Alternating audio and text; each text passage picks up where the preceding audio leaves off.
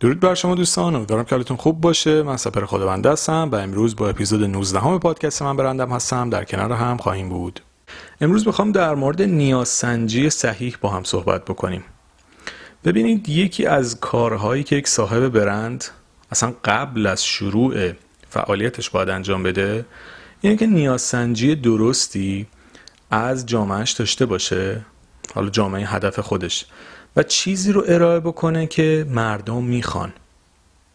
این خیلی مهمه که شما بتونید یک ارزش افسودهی به زندگی آدم اضافه بکنید. توی اپیزود قبلی هم در مورد صحبت کردم ولی می‌خوام یکم تخصصی تر در مورد صحبت بکنم.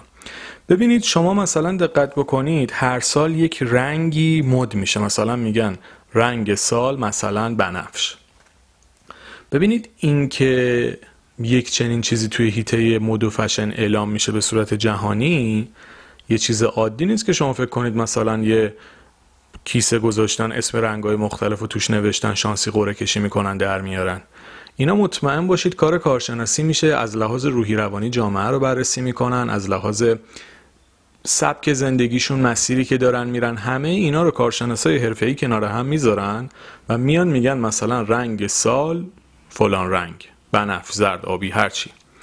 این به این دلیله که بر اساس نیازسنجی که کردن این تبلیغاتی که روی این موضوع شاید بتونن انجام بدن در نهایت به فروش بیشتر ممکنه منجر بشه یا مخاطب و طرفدار بیشتری می‌تونه داشته باشه. حالا به دلایلی که اونا می‌دونن تخصص منم نیست. ولی می‌خوام بگم بر اساس یک دیتای اطلاعات و یک داده ای میان چنین تصمیم گیری رو می‌کنن. حالا شما به عنوان یک صاحب برند دقیقا باید این نیازسنجی صحیح رو داشته باشید و ببینید توی جامعه شما خواسته اصلی مشتریان و جامعه هدف شما چیه. یعنی اینجوری بگم واژه ترند رو حتما شنیدید. مثلا میگن اینجوری مثلا این موضوع ترند شده این داستان ترند شده این مدل ترند شده. یعنی یه چیزی که در واقع باب شده توی یک دوره‌ای و طرفدارهای بیشتری داره و در واقع افراد بیشتری اون سبک استایل رو شاید دنبال می‌کنن اون موضوع رو دنبال می‌کنن به اون سبک لباس میپوشن به اون سبک زندگی می‌کنن. یه حالت در واقع یه چیز که توی زندگی آدما اتفاق میفته و بر اساس اون خیلی چیزای دیگه هم در کنارش تغییر می‌کنه چون سبک زندگی آدما رو می‌تونه بهش جهت بده. حالا شما توی نیازسنجی برای برندتون باید بر این اساس جلو بریم و ببینید نیاز جامعه توی اون لحظه چیه و ببینید که چه محصولی به چه سبکی ارائه بشه می‌تونه فیدبک و بازخورد بهتری رو داشته باشه برای شما. ببینید هر دوره یک سری فرصت ها فراهمه. مثلا میگم تقریبا فکر کنم 15 سال پیش بود یعنی نوجوانی ما بود که فست فود یهو خیلی رشد کردن. چون اون زمان این موضوع تازه داشت جا می افتاد فست فودا داشتن تازه پا می گرفتن خیلی کسی آشنا نبود. حالا مثلا تو خارج از ایران زیاد بودن ولی تو ایران هنوز خیلی جون نگرفته بودن. یهو مثلا شما دیدی توی یه سال کلی فست فود باز شدن. چون نیاز اون موقع بود همه دنبال غذای این شکلی بودن. اما دقیقا توی دوره فعلی شاید اتفاقی که داره میفته رشد اونا داره خیلی سرعتش کمتر میشه شاید حتی منفی بشه. چون از نظر علمی مردم به سلامتشون دیگه بیشتر توجه می‌کنن دیگه سعی می‌کنن روغنهای چرب چیزهای مزر نخورن چیزهای سرخ کرده کمتر بخورن. نمیگم کلا نمی‌خورن ولی کمتر شده. به همین خاطر دقت بکنید این موضوع داره افت می‌کنه. رستوران های تحت عنوان slow food مثلا داره میاد. گیاهخواری خیلی داره باب میشه. شما باید اینا رو توی business خودتون شناسایی بکنید که ببینید توی زمان زندگی شما توی دوره‌ای که ما الان توش هستیم چه چیزایی نیازه؟ چه چیزهایی مردم براش هزینه می‌کنن؟ برای مثال جامعه ما یک جامعه رو به سالمند شدنه. مثال میگم.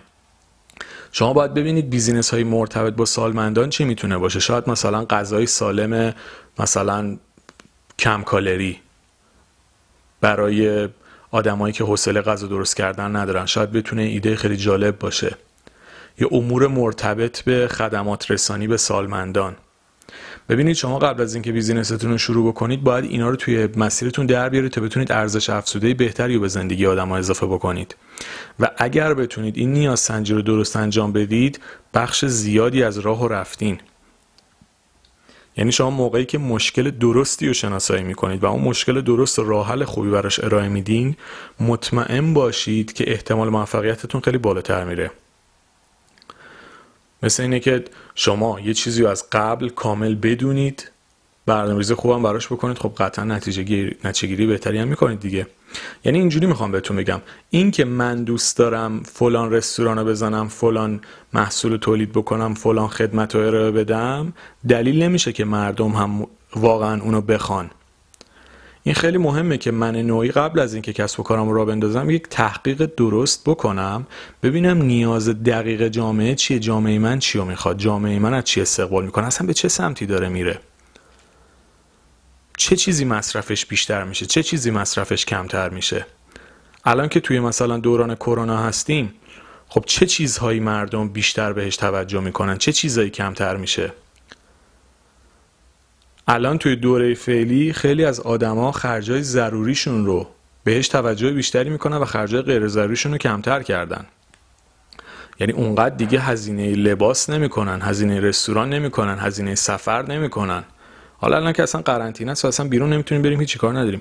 ولی می‌خوام بهتون بگم بعد از این دوران هم یه سری چیزا افت می‌کنه دیگه. یه سری از هزینه های غیر ضروری زندگی آدما تا یه مدت کم میشه. ممکنه دو سال دیگه شرایط دوباره عادی بشه. ولی در حال حاضر بعد از این دوران هم این اثرات کرونا ادامه پیدا می‌کنه تا یه مدت. حالا شما باید ببینید تو ادامه پیدا کردن این داستان شما چک چه ارزش افزوده رو می‌تونید به زندگی آدم اضافه بکنید؟ مثل مثلا دوستانی که مثلا تو این دوره اومدن ماسک پارچه‌ای تولید کردن. حالا بعضی رایگان به دیگران دادن بعضی فروختن. به حال می‌خوام بگم یه نیاز شناسایی کردن تقاضا هم براش بوده و تونستن روش مانور بدن. این یه نکته ایه که شما باید بتونید شناسایی درست داشته باشید بر حسب شرایط جامعهتون. و ببینید نیاز جامعه هدف شما چیه.